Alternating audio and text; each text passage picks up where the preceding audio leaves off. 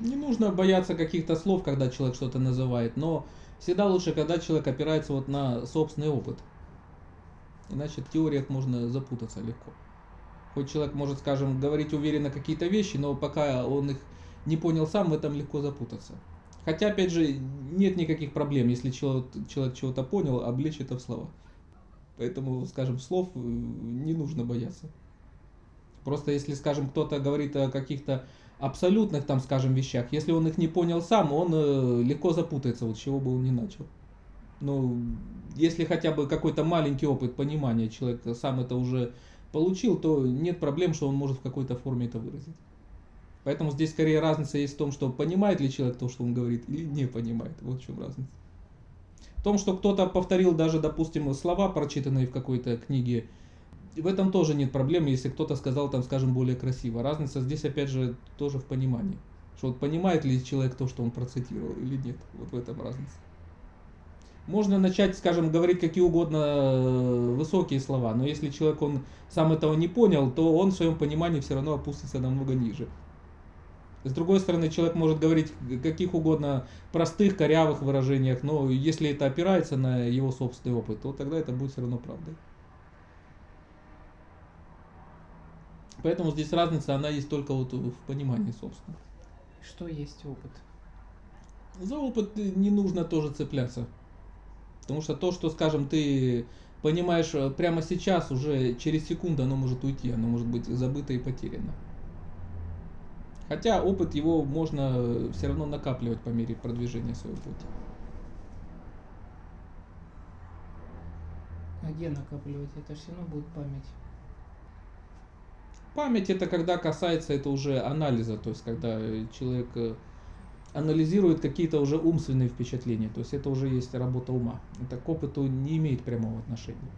Хотя и это может пригодиться э, человеку в его поисках. Теория ее отрицать тоже ее не стоит.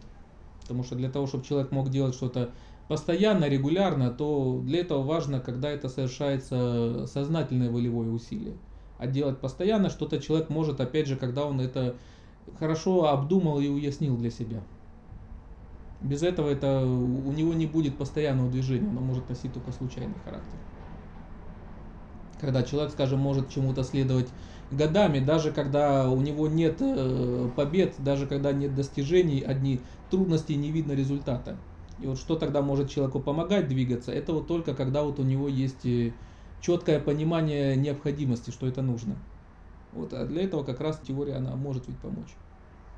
Поэтому движение, оно по пути, оно не должно быть бессознательным.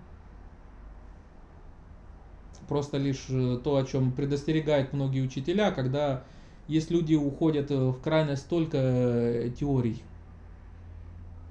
то есть это как бы еще для людей накопительство, когда продолжается. То есть когда люди накапливают интеллектуальные знания какие-то. И в этом они тогда застревают. Хотя и знание интеллектуальное, оно должно быть теорией, оно может служить в помощь потом практической реализации этих знаний. Вот тогда оно поможет. Но опять же, теория ее отрицать тоже не стоит. Потому что если человек движется только на вспышке какого-то вдохновения, энтузиазма, это ненадолго. Потому что энтузиазм, вдохновение, это как любые эмоции. Это сегодня есть, завтра оно может перегореть. И такой человек, он э, далеко не пройдет. Он будет идти только до первой, скажем, какой-то трудности, препятствия, и потом он тогда сразу это бросит. А чтобы человек шел к чему-то постоянно, регулярно, то для этого человеку должно быть э, осознанное именно понимание. В том числе, опять же, интеллектуальное тоже. То есть понимание смысла, необходимости вот того, что он делает. То есть именно то, что будет ему помогать и двигать им, даже вот несмотря на все трудности, там, большую продолжительность по времени, препятствия там, и так далее. Так что от теории не надо отказываться, что же.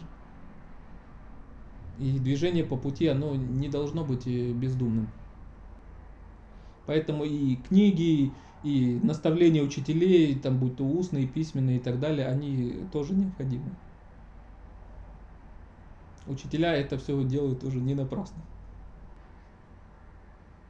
Просто есть люди, которые, скажем, могут еще заниматься тоже накопительством только знаний, когда у них интеллектуальные знания накапливаются, а э, реализации практической этого всего нет. Вот тогда люди на этом застревают. Это вот о чем предупреждают учителя. Но они часто это как раз делают, когда к ним приходит много вот учеников такого рода, вот, которые еще занимаются накопительством. И учителя стараются им помочь, чтобы те не застряли, не остановились на этом, а шли дальше. Вот поэтому в книгах э, там, отдельных учителей можно встретить много наставлений именно такого рода, то есть предостережений, чтобы ученики не застревали только на том, что они слышат и читают. Но опять же, это не значит, что движение по пути, оно должно быть бездумным или случайным. Для того, чтобы движение оно это было постоянным, э, регулярным, то для этого должно быть осознанное это именно стремление.